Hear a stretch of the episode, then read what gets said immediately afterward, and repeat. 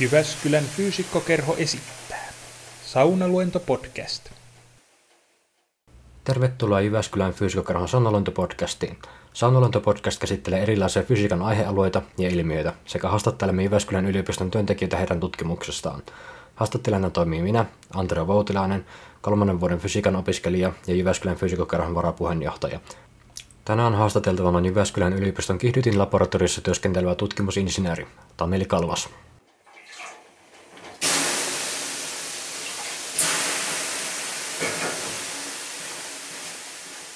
Tervetuloa Taneli tähän Saunaluonto podcast haastatteluun ja tota, tota, tota, haluatko aluksi kertoa ensin vaikka, että kuka olet ja mitä teet? Mä oon Taneli Kalvas ja mä oon täällä fysiikan laitoksella pääasiassa Irtin laboratoriossa tällä hetkellä tutkimusinsinöörinä. Kummallinen titteli, josta kukaan ei oikeastaan tiedä mitä se tarkoittaa, mutta mä luulen, että tässä tulevien vuosien aikana se toivottavasti selviää itse kullekin. Työsarkaan siis ei tällä hetkellä kuulu, kuulu opetus, eli tämä tutkimusinsinöörin titteli on tämmöinen tämmöinen niin kuin ammatti, ammattitutkija oikeastaan. Eli ajatuksena on se, että työ, työsarka olisi enemmänkin sillä, sillä puolella. Tutkimusta tekevä ja tutkimusta tukeva toiminta. Okei, tuo on ihan mielenkiintoisen kuulosta.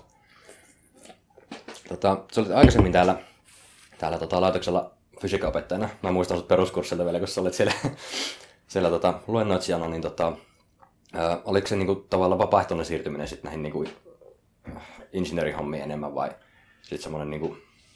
Niin, no ehkä meidän on syytä ottaa vähän niin kuin jokunen vuosi taaksepäin tässä, Otetaan, otetaan vaan. tässä näin. Eli lähdetään siitä, että niin kuin minkä näköistä uraa ja minkä näköistä juttua mulle on lähtenyt tässä niin kuin rakentumaan, niin, niin mistähän me nyt aloitetaan? jos, me, jos, me aloitetaan, jos me aloitetaan vaikka silloin joskus 2000, hmm,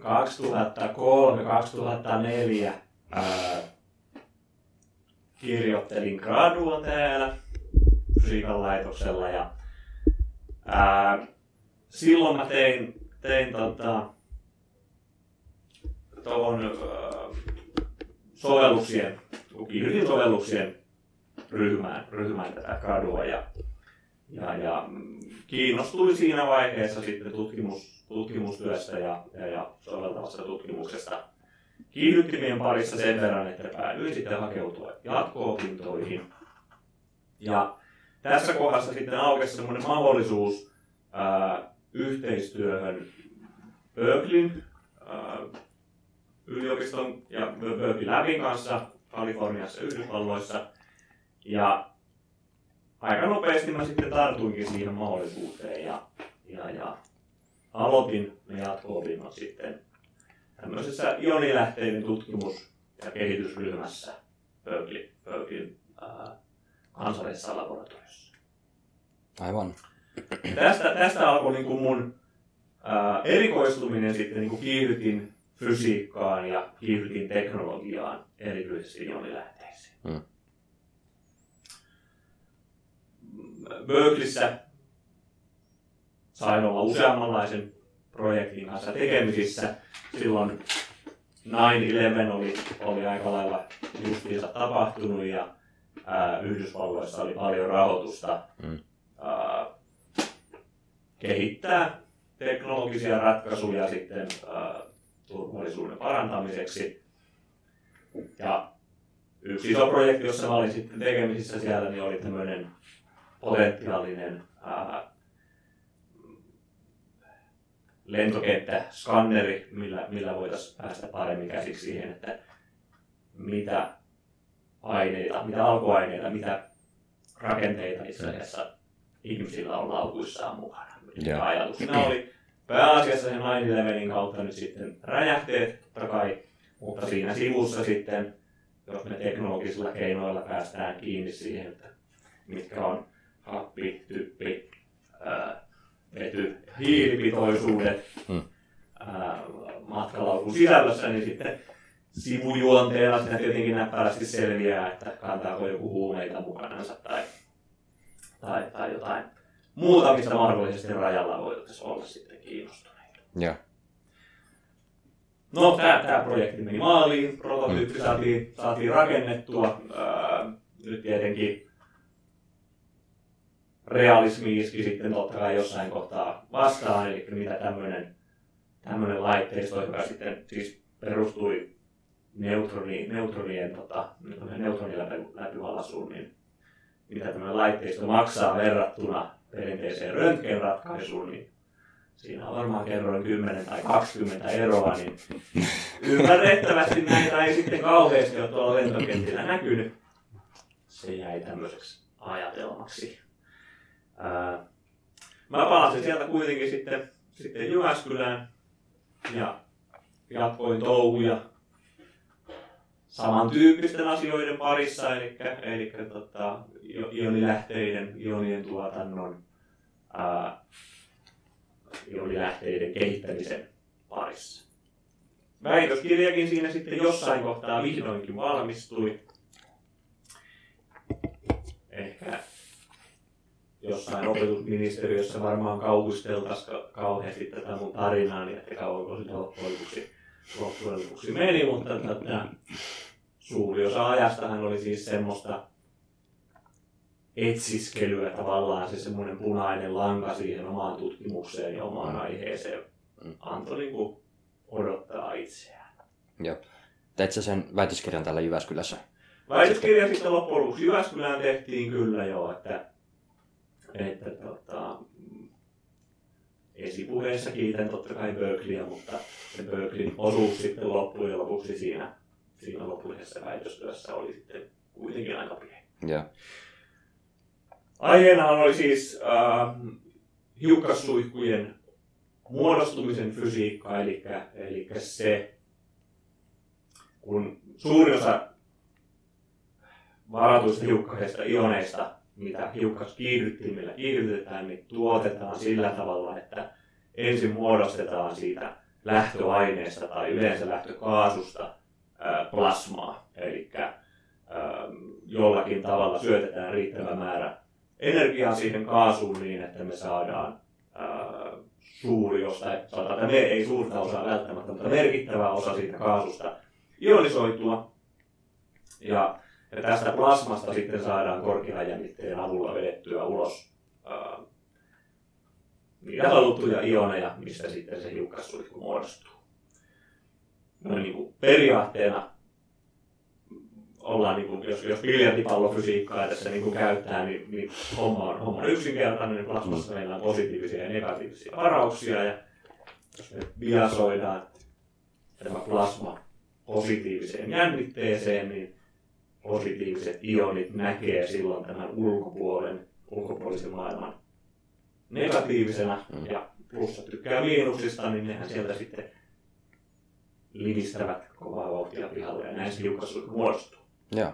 Mutta totta kai käytännön sovelluksissa halutaan tehdä sitten optimointia, halutaan saada yleensä mahdollisimman paljon suihkua, halutaan saada laadukasta, halutaan hallita sitä, että mikä, näköinen se muototekijä se hiukkassuihkulla on, että se saadaan mahdollisimman tehokkaasti siirrettyä sitten Mm.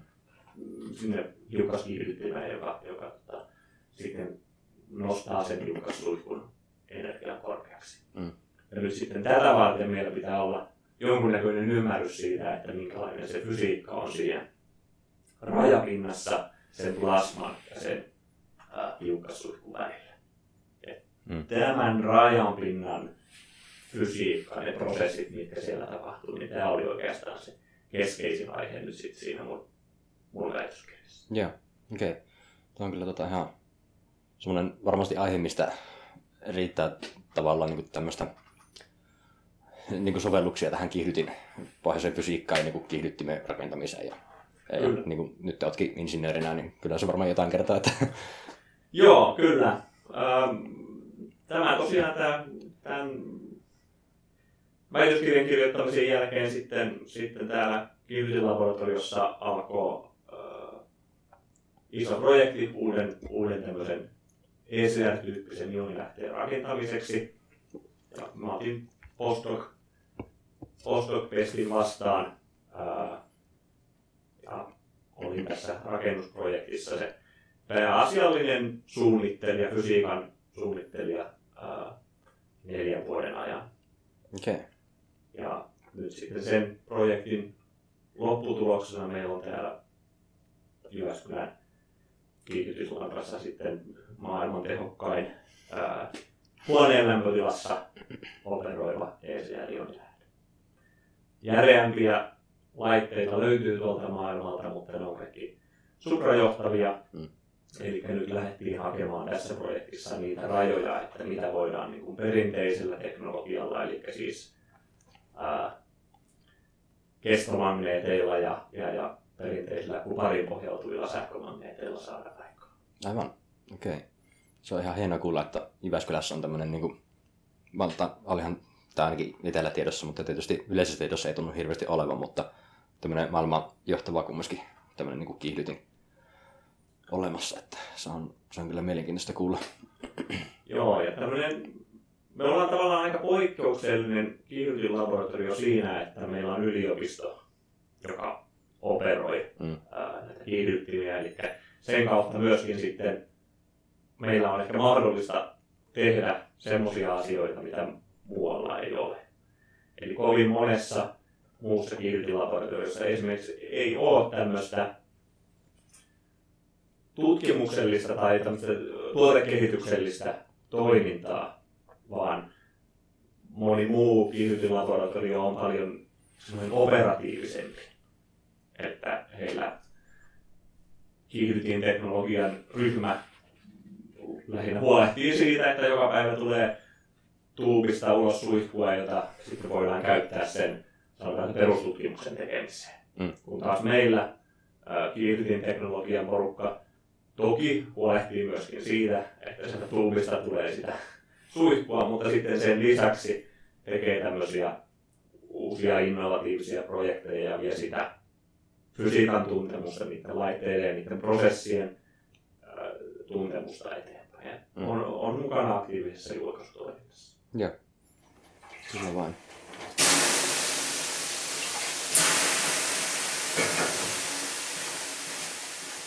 Tota, mitenkäs nyt sitten sun tätä historiaa ja kiihdyttimenkin historiaa vähän käyty jo tässä, niin, niin, niin miten sitten toi kiihdyttimen nykytilanne tietysti teette sillä tutkimusta ja teillä on tätä tuotekehitysjuttuja, mutta mitenkä tulevaisuuden kannalta sitten, sitten, sitten toiminta jatkuu ja, ja, ja sulla on suunnitelmissa jatkaa nyt sitten insinöörihommissa vielä vai?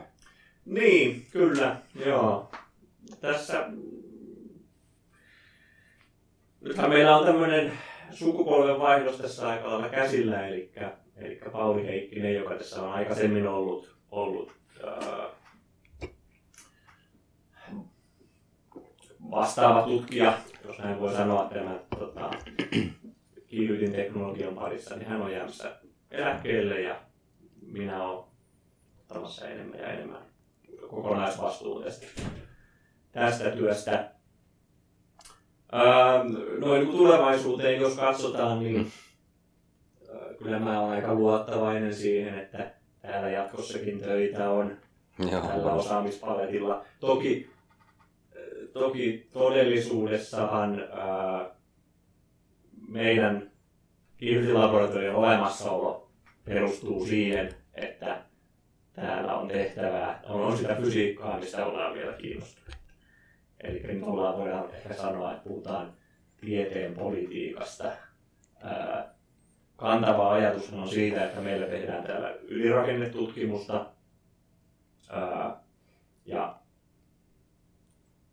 isotooppikartalla on paljon tuntemattomia, siellä on vielä paljon tehtävää Mm. kehittämällä uusia laitteistoja. Esimerkiksi meillä nyt on uusi, uusi tota, ydinrakennetutkimukseen käytettävä laitteisto. Tämä Mara on tässä al- aloittanut työnsä, työnsä kovasti. Mm. Niin, näiden avulla niin sillä energia-alueella, missä me voidaan meidän kiihdyttimellä operoida, niin löytyy kyllä paljon, paljon tutkittavaa. Mehän toimitaan täysin eri alueella kuin esimerkiksi missä se, mitä CERNissä tehdään huomattavasti isompienergisillä hiukkasilla. Ää, siellähän tutkitaan siis mm, ytimen rakenneosasten sisäistä rakennetta, eli ollaan niin sillä seuraavalla tasolla, kun taas sitten meillä, meillä täällä keskitytään siihen niin atomin ytimen Mm. rakenteen ilmiöihin. Kyllä, kyllä. Meidän kiihdytinhän on siis rakennettu 90-luvun alussa, 80-luvun lopussa, eli semmoinen 30 vuotta rupeaa olemaan nyt niin kuin lasissa. Se näkyy jonkun verran, eli siinä näkyy ehkä tämä minun työn tämmöinen niin kuin insinööripuoli, että tämmöistä huolenpitoa ja rakentelua joutuu harrastamaan useamman kerran vuodessa. Tulee tämmöisiä suunnittelemattomia tilanteita, missä joku pettää ja jotain joudutaan täällä sitten yötä päivää korjailemaan. Että saadaan taas suihku jatkumaan. Normaalisti ihan hiukan suihkua meillä ajetaan semmoinen 7000 tuntia vuodessa, eli lähestulkoon 24 tuntia vuorokaudessa. Laitteisto on melko kallis, siihen on kerran investoitu, niin, niin, niin on, on järkevää hyödyntää sitä pitkäaikaisesti. Kyllä vain. Nyt sitten joku voisi ehkä ajatella, että kun rupeaa tämmöisiä vaivoja olemaan, niin eikö kannattaisi satsata uuteen laitteistoon, mutta se ei nyt ehkä ole ihan niin yksinkertaista. Me tämänhetkisessä tieteen ilmapiirissä tässä ruvettaisiin huutelemaan ja kyselemään, että mistä me löydettäisiin tarvittavat 50 miljoonaa euroa uuteen hiukkaskiihdyttimeen, niin kyllä se aika vaikeaa voisi olla. Ja se, se voisi olla vielä vaikka, tota, just kun oli näitä uutisia vielä, että tieteellä leikataan ja vaikka nekin uutiset vissiin peruttiin, mutta, mutta, mutta se, se ei niinku, tieteen tämmöinen niinku asema yhteiskunnassa kumminkaan välttämättä ole semmoinen, että hei heitetään tuonne Jyväskylään 50 miljoonaa, että Kyllä. saa uuden Joo. kiihdyttimen. Juuri näin, juuri näin. Että kyllä, se, kyllä mä näkisin, että niin kauan kun on tarvetta ja niin kauan kun se ydinfysiikka on, on semmoisella statuksella, että on kiinnostusta sitä, tehdä sitä työtä, mitä täällä tehdään perustutkimuksen parissa, niin niin kauan me pidetään hengissä tätä hiukkaskiihdytintä ja uudistetaan sitä tarpeen mukaan ja viedään sitä, viedään sitä niillä keinoilla eteenpäin, mikä, mikä milläkin hetkellä on sitten se juttu. Joo. Iso ongelma on, on se, että ää, nämä syklotronit tarvitsee ää, isoa RF-tehoa, eli meillä on radiotaajuinen korkea jännite niissä elektrodeissa, jolla niitä hiukkasia kiihdytetään. Ja nyt, koska tämä meidän syklotroni on sellainen laite, jolla tehdään tutkimusta, niin me joka viikko kiihdytetään eri hiukkasia. Ja nyt riippuen sitten siitä hiukkasen massasta ja varauksesta, niin sen hiukkasen kiertotaajuus siellä syklotronin magneettikentässä on toinen. Tämä tarkoittaa sitä, että myöskin se kiihdyttäminen täytyy tehdä taajuudella, joka sitten riippuu siitä hiukkasesta. Ja tämä aiheuttaa tämmöisen teknologisen vaatimuksen, että meidän täytyy siis tuottaa suuri RF-teho, noin 50 kilowattia, muuttuvalla taajuudella, joka on siis 10 ja 20 MHz välillä. Ja nyt keinot tähän on keksitty jo silloin joskus aikoinaan 40-luvulla, eli kaikkein näppärin keino tämmöisten taajuuksien ja isojen tehojen tuottamiseen on radioputki. Mm. Mutta nyt kaikki muut teollisuuden alat tässä maailmassa on pyrkinyt eroon radioputkista.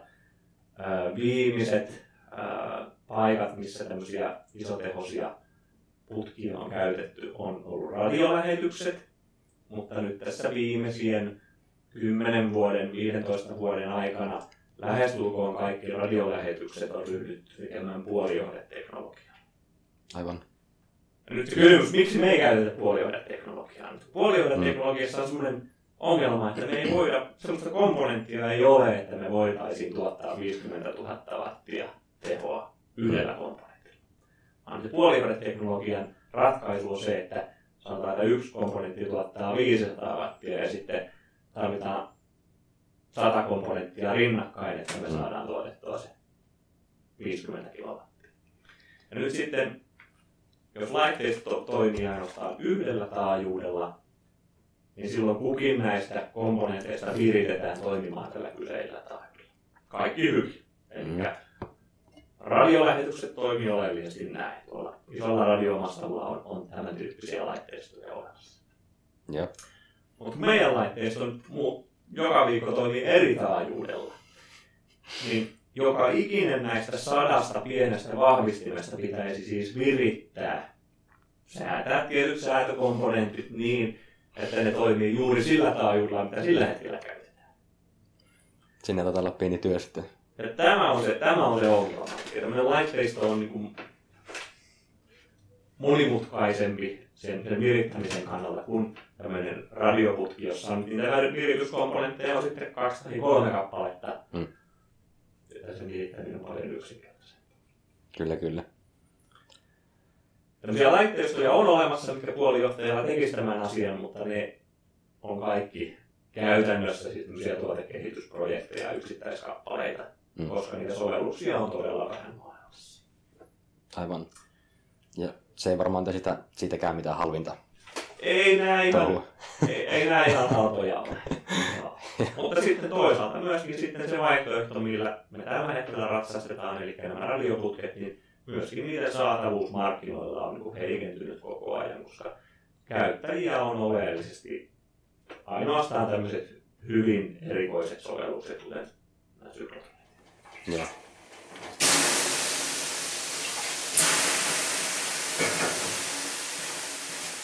Se on kun se maailma muuttuu, niin teknologia muuttuu sen mukana vai miten se menee? Että... Niin, niin se, niin se on. Kyllä. Tästä varmaankin löytyisi arkipäivästäkin monia, monia esimerkkejä. Esimerkiksi se, miksi ajetaan polttomoottoriautolla. Niin tässähän on myös tämmöinen iso hystereesis. On, on historia, niitä on rakennettu jo todella kauan. Ja Mm. toki nyt näyttää sillä, että meidän yhteiskunnassa on aika iso drive siirtyä vaihtoehtoisiin teknologioihin. Se on Siinä myöskin näkyy sitten se markkinan voima. Kyllä, kyllä, se on totta. Mutta vanhassa teknologiassa on ehkä se hyvä puoli, mun piti sanoa, että, että täälläkin tavallaan niin se säilyy perimätietona tavallaan, tavallaan ja sitten niin se ei ole jokaiselle, tai, tai, tai, se vanha teknologia tavallaan ehkä helpompaa säätää, niin täällä on semmoista niin kuin itse pääsee tekemään käsille sitä töitä, että ruvimesili kättä ja ruuvaamaan sinne, että, että, että se, mitä mä oon saanut käsityksen, niin se on täällä Jyväskylässä vähän semmoista, että niin kuin tutkijat pääsee itse tekemään tälle semmoista varsinaista huoltohenkilökuntaa, mikä sitten olisi nyt erikseen koulutettu siihen niin kuin, Kyllä, Huol- joo, näissä huoltohommia. Kirtin, Kirtin laboratorioissa on, on nähtävissä eroa kovasti tässä kulttuurissa, että niin kuin, mitä se tarkoittaa olla tutkija tämmöisellä alalla. Että kyllä, kyllä meillä, niin kuin, meillä on Suomessa enemmän semmoinen kulttuuri, että tutkijat itse osallistuu kaikkiin osa-alueisiin siitä, siinä tota, tutkimustyössä, eli myöskin tämmöiseen mm, laitteistokehitykseen, mikä nyt on ollut niin kuin mullakin isona, isona osana, osana mun työsarkaa. Mm. Öö, kyllä, jos me katsotaan, että millä tavalla monet isot eurooppalaiset laboratoriot, CERN esimerkiksi operoi, niin kyllä siellä tämmöinen niin kuin tekninen osaaminen on eriytetty aika lailla. Mm. Fyysikon rooli siellä on toisenlainen kuin mitä se on Suomessa. Joo. Toki en sano, että ei meiltä Suomesta löyty semmoisia rooleja myöskin, jotka vastaa tavallaan sitä, mitä, mitä jossain CERNissä on, mutta, mutta ehkä se paletti on kuitenkin vähän, vähän kirjavampi. Joo.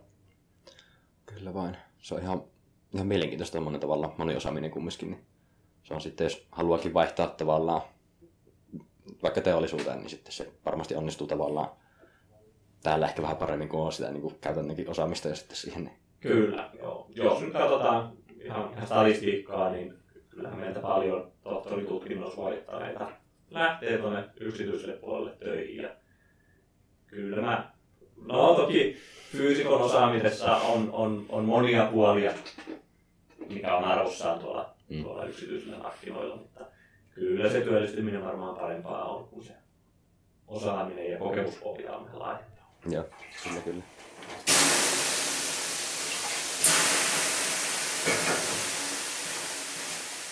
Tota, miten teillä, teillä tämmöiset niinku muut ää, tutkimukset? Mä kuulin kaverilta, kun hän oli tota, sun tässä tutkimusryhmässä, missä te tutkitte muoneja tähän ää, korkeaenergiseen hiukkasia käytännössä niinku kosmista säteilyä, mitkä tulee maapallolle ja sitten tota, tota, tota, niitä voi havainnoida sitten tämmöisellä laitteistolla. Ja sitten oli laitteiston saamisen kanssa vähän ongelmia tuolta naapurimaasta ja, ja, ja haluatko kertoa tästä teidän muonin havainnointiprojektista vähän enemmän ja sitten siitä, siitä, siitä näistä naapurisuhteista vaikka myöskin. Joo, eli tämä, tämä Myoni-projektihan on tämmöinen öö,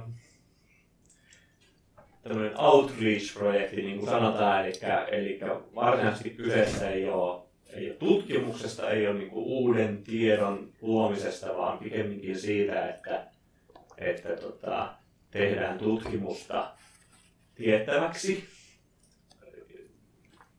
ison yleisön parissa ää, ja tuodaan tavallaan se opetuksellinen näkökulma myöskin siihen asiaan. Aivan. Eli, eli kosmiset myonithan on sinänsä mielenkiintoisia, siihen liittyy monia, monia mielenkiintoisia ää, näkökulmia.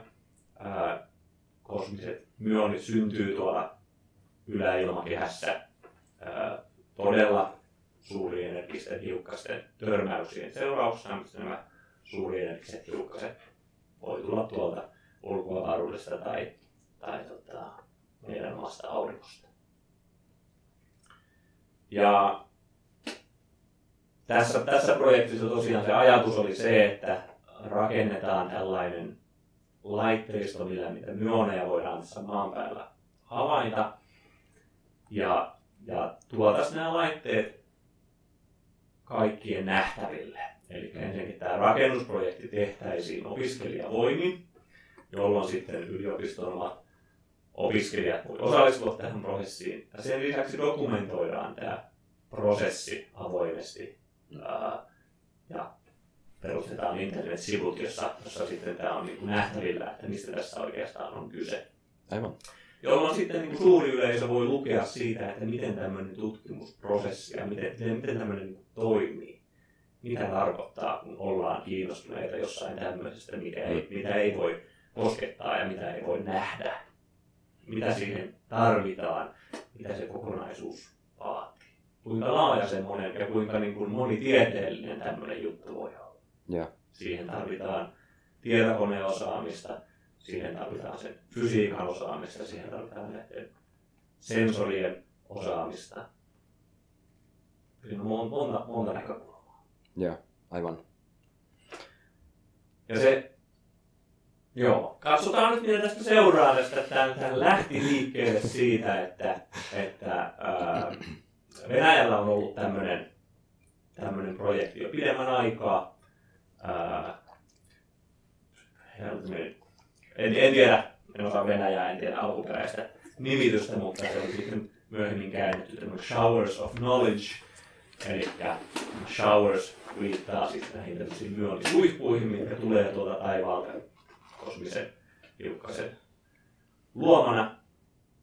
Tämä knowledge viittaa tietenkin siis siihen tiedotukseen, tieteen tiedotukseen siihen, kuinka tehdään niin kuin tiettäväksi tätä, tätä asiaa.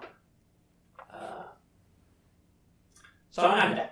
Meillä oli ihan mielenkiintoinen alku tälle projektille tässä kesällä, eli meillä oli yksi ää, fysiikan opiskelija kesäharjoittelussa ja hän teki tavallaan pohjatyötä siihen, että mistä tässä on oikeastaan kyse, minkälaisia, minkälaisia jakaumia tästä, tästä, tästä tulee, eli millä tavalla, ää, minkälainen se meidän mittausaseman pitäisi olla, että me saadaan sitä riittävästi dataa, että se olisi mielekäs ää, ja, niin poispäin. Tämmöistä niin pohjatyötä. Lisäksi vähän aloiteltiin sitä itse elektroniikkaa, eli mentiin pikkainen detailipuolelle myöskin jo että millä tavalla niitä signaaleja, jotka sieltä, sieltä hiukkasilmasijalta tulee, niin miten niitä tulkitaan ja, ja, ja miten, miten se mittaus saadaan sitten vietyä sinne tietokonetasolle, missä sitten alkaa he datan käsittelypuolelle.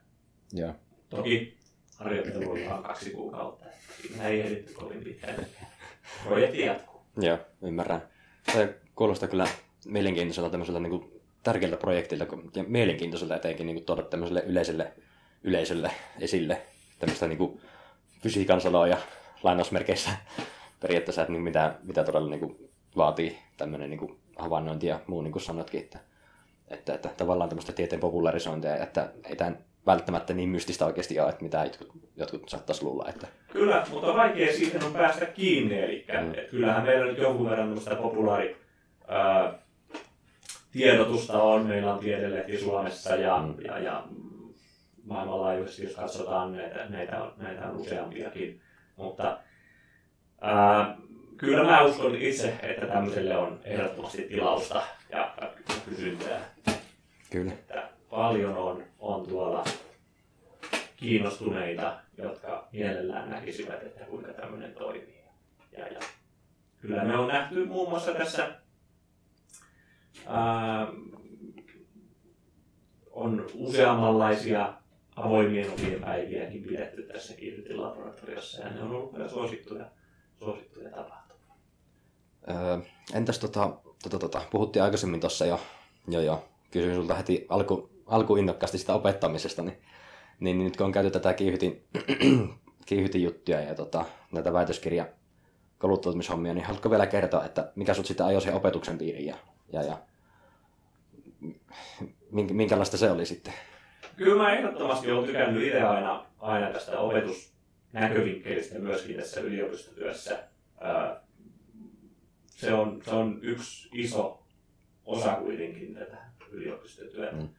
Eli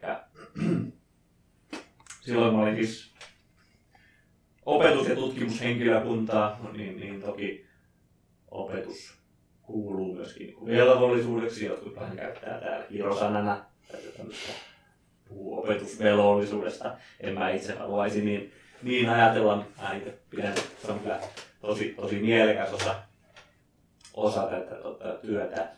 Um, miten mä ajauduin opetukseen. Tuo kysymys oli aseteltu vähän. se on... tota, mun mielestä siinä oli vähän jotain biasta tässä sun kysymyksessä. No, no, ja... joo. Ei, ei, mä, en mä koe mitenkään ajautua. No ehkä mä ajauduin, ajauduin sitten, sitten tota, opetukseen sen opetusvelvollisuuden kautta. Joo. Mutta, mutta tota, kyllä mä olen sen itse kokenut tosi. Joo. Oikeastaan ne ekat kurssit, mistä mä itse vastasin täällä näin, oli, li, liitty tähän laskennallisen fysiikan opetukseen. Aivan. Ja se oikeastaan lähti siis semmoisesta niin kuin henkilökohtaisesta intohimosta. Mun tausta on siellä, mä tein väitöskirjan laskennallisista mm. metodeista, mitä käytetään, käytetään siihen sen suihkun muodostuksen mm. ä, fysiikan mallintamiseen. Niin, niin se, on, se on lähellä sydäntä. Ää, ja mä koin, että meidän opetusohjelmassa täällä on, on semmoista vikaa, että, että mun mielestä me oli, mä niin kuin laiminlyötiin tätä numeriikan ja, ja laskennallisten metodien opetusta. Hmm.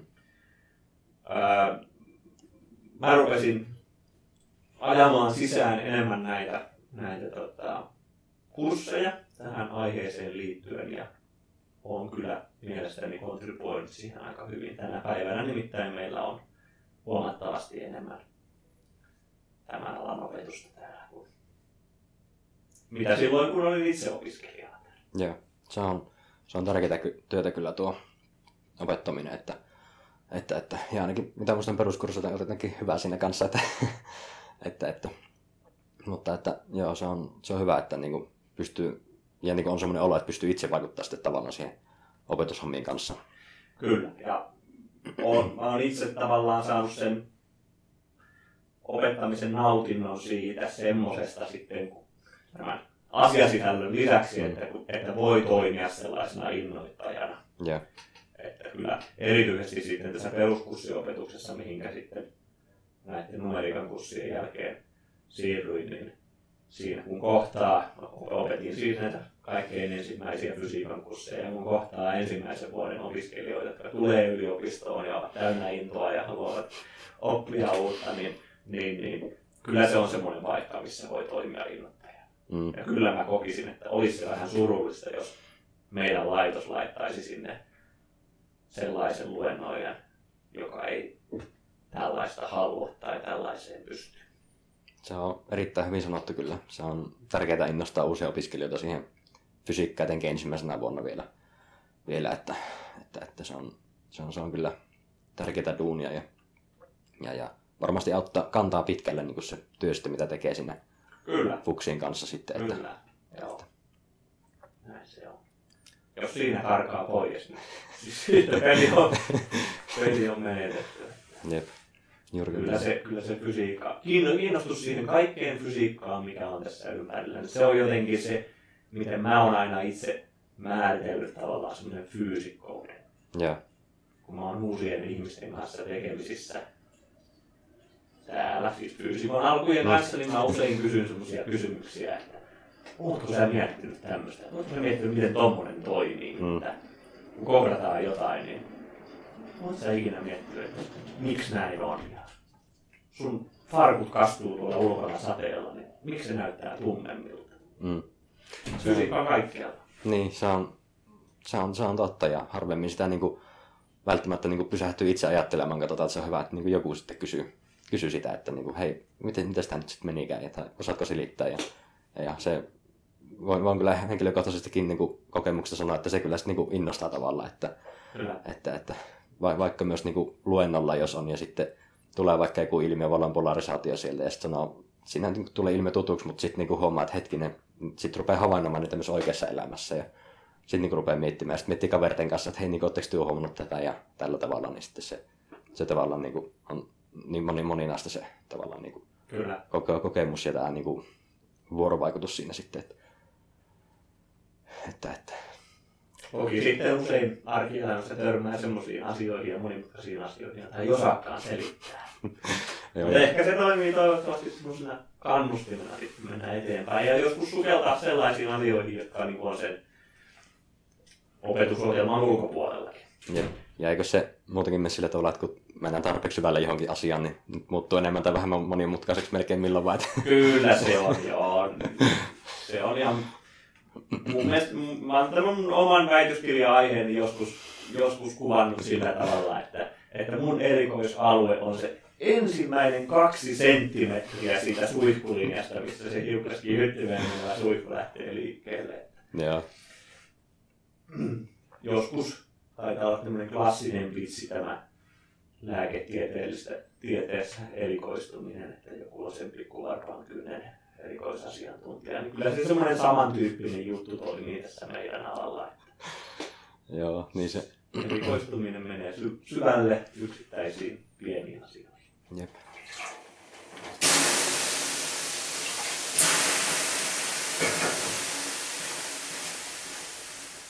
Tästä tota, erikoistumisesta mieleen, niin, niin, niin kysytäs, kysytäs nyt sitten, että tota, ää, mihinkä se kannustasit sit niinku erikoistumaan vaikka fysiikan alalla täällä? että onko jotain, tiedät, että sulla tietysti on omat preferenssit, mitä sä itse teet, mutta, mutta, mutta onko tälle niinku hyviä vinkkejä tai ylipäätään niinku vaikka uusille opiskelijoille jotain tämmöistä? Niin. Tämä on aika laaja. Ka- kaikkihan ei voi erikoistua samaan asiaan, koska se ei voi toimia ikinä niin. Ää, Kyllä. se, mikähän se taika on siihen löytämiseen. Se onkin vaikeaa. Jos mä itse katson tavallaan niin kuin omaa elämää taaksepäin, niin kyllähän tämä nyt on ollut tämmöinen vahinko ja ajautuminen paljolti, että mitenkä, mitenkä mä olen päätynyt tämmöiseen niin kiltin teknologian Mm. asiantuntijaksi. Öö, paljoltihan tähän tietenkin vaikuttaa, että mihinkä, mihinkä niin kuin altistuu, mit, mit, mitä on ympärillä. Jos me katsotaan nyt sitten Jyväskylän yliopiston fysiikan laitoksen erikoisosaamista, niin kyllä, kyllä varmasti uskoisin, että paikalliset opiskelijat varmaankin saa vaikutteita tästä ympäristöstä. Että Sen kautta tämmöinen pohjainen fysiikka Mm. varmastikin näkyy, näkyy siinä paletissa. Toki onhan meillä sitten taas täysin teoreettistakin ydinfysiikkaa täällä tarjolla, Mm. jossa toki sitten myöskin näkyy linkki tähän kiihdytinlaboratorioon. Joo. Kyllä vain. Tota, tota, tota, otetaanko vielä loppuun muutama kysymys, että, että, että haluatko, alussa ei vielä käyty sitä, mutta että minkä takia itse sä tulit opiskelemaan fysiikkaa, tai mikä ajot sut niin lopulta siihen fysiikan parit? Oliko se nyt nämä niin ilmiöt, ja sitten miettii, että miten ne tapahtuu? Tapahtuu, ja sitten niin siitä oli tavallaan tämmöinen niin innostus, että no, se liittyy fysiikkaan, ja sitten käy joskus lukiosta tai muualta, jos sitten innosti, vai miten, mitenkä se nyt sitten? Ehkä tämä tämmöinen, sano, puhuin äsken ajautumisesta, niin ehkä se ajautuminen on alkanut kyllä jo yläasteelta. Mulla oli yläasteella tosi innostava fysiikan opettaja. Ja sitä kautta sitten päädyin Tampereella ää, Tampereen Lyseolukioon, joka on, on luonnontiedelukio. Siellä on aika vahva painotus matikkaan, fysiikkaan, mm. kemiaan. Ja siihen aikaan oli, oli tota Tampereen Lyseolukiolla tämmöinen yhteistyöohjelma Jyväskylän yliopiston fysiikan laitoksen kanssa. Mm. Ja oli mahdollisuus suorittaa perusopinnot fysiikasta lukionoissa. Ja mä tartuin tähän, tähän mahdollisuuteen. Se oli siis pilotti, me oltiin siis se ensimmäinen mm. Vuosikurssi, joka suoritti tämän tämmöisen mahdollisuuden. Eli opettajat ei tiennyt, mistä on kyse. Kun lähdettiin siihen liikkeelle, ei ollut niin mitään haisua, että mitä tästä oikeastaan tulee. Mm. Ja niin se vaan meni läpi. Ja. Siinä missä muille opiskelijoille annettiin niitä vihkoja, satasivuisia semmoisia yksi kirja per kurssi juttuja, niin meille lyötiin ensimmäisellä oppitunnilla se Ohanian Physics 1400 sivua flats siihen pöydälle. Ja tästä tätä lähdetään lukemaan. Englanninkielinen opus. Mutta loppujen lopuksi näin niin jälkikäteen kun katsoo sitä, niin, niin, niin opimäärähän ei ihan kauheasti poikkea. Lukiossa, lukiopitkässä fysiikassa käydään paljolti ne samat asiat, mitä käydään peruskurssifysiikassa täällä mm. meillä. Öö, näkökulma on ehkä vähän toisenlainen. Mm. Yliopistofysiikka on perustelevampaa. Lukiossa enemmän ehkä lasketaan tavallaan, mm. otetaan valmiita totuuksia.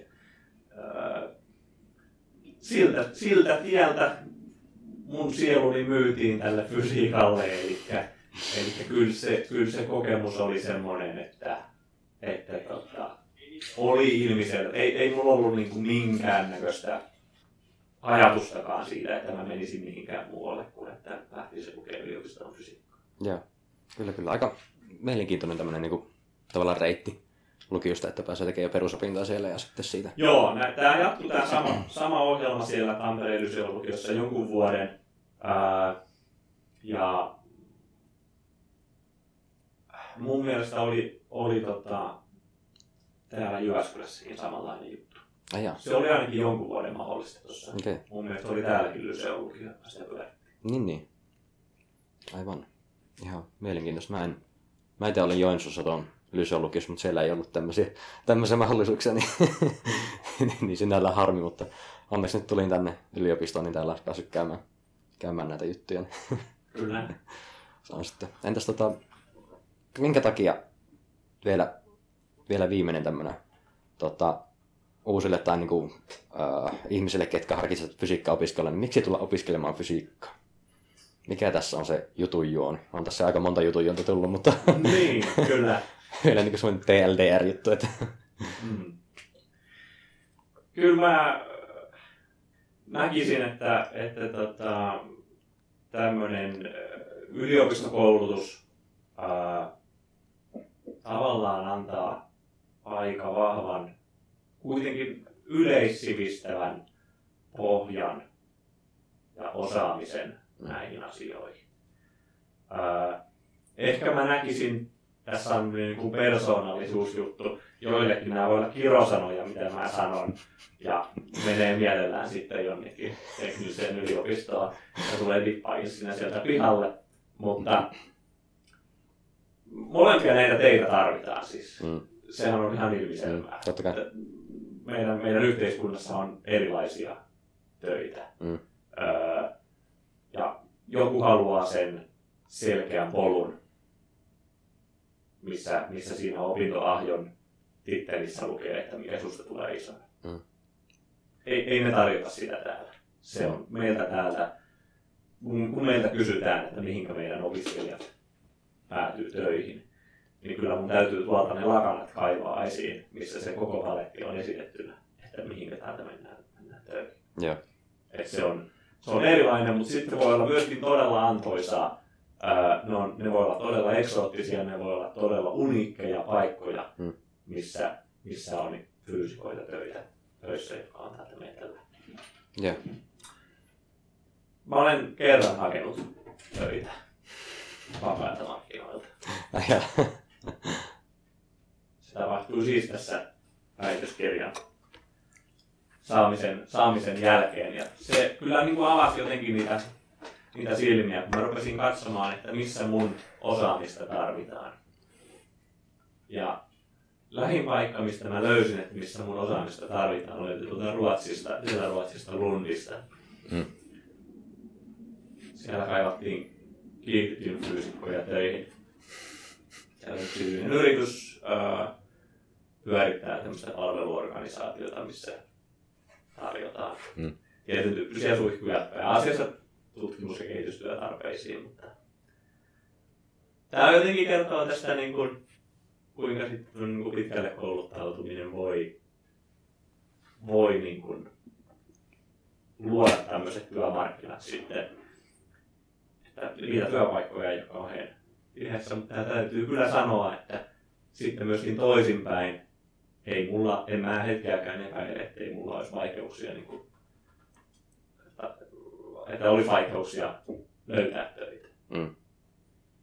Ne paikat, jotka tarvii tämmöistä erikoisosaamista, niin, niin, niin niiden on sitten valittava meistä muutamasta hassusta, jota maailmassa löytyy, mm. jotka näitä juttuja osaa.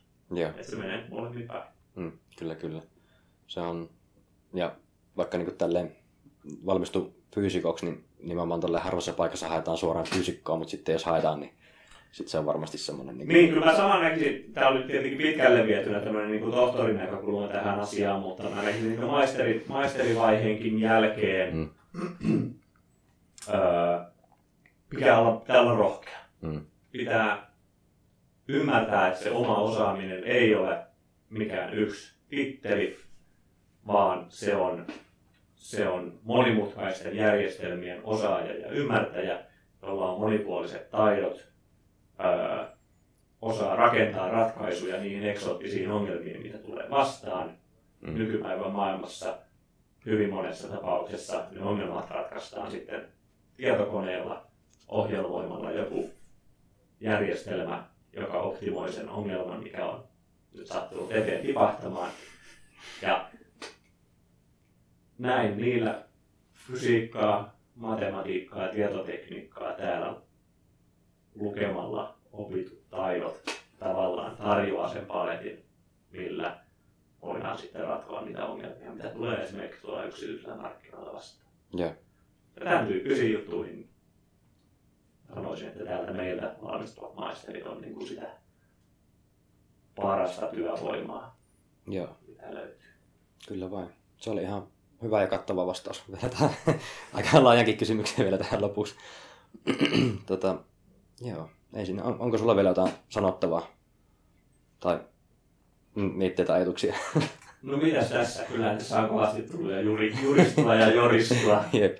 Törmäillään käytävillä. Jos... Kyllä, törmäillään käytävillä. Hei, mun puolesta kiitos paljon Tanneli Kalvas vielä tästä haastattelusta ja tota, hymyilän kun tavataan vai miten se meni. Että... Kyllä näin. Hyvä. Kiitos. Paljon. Kiitos.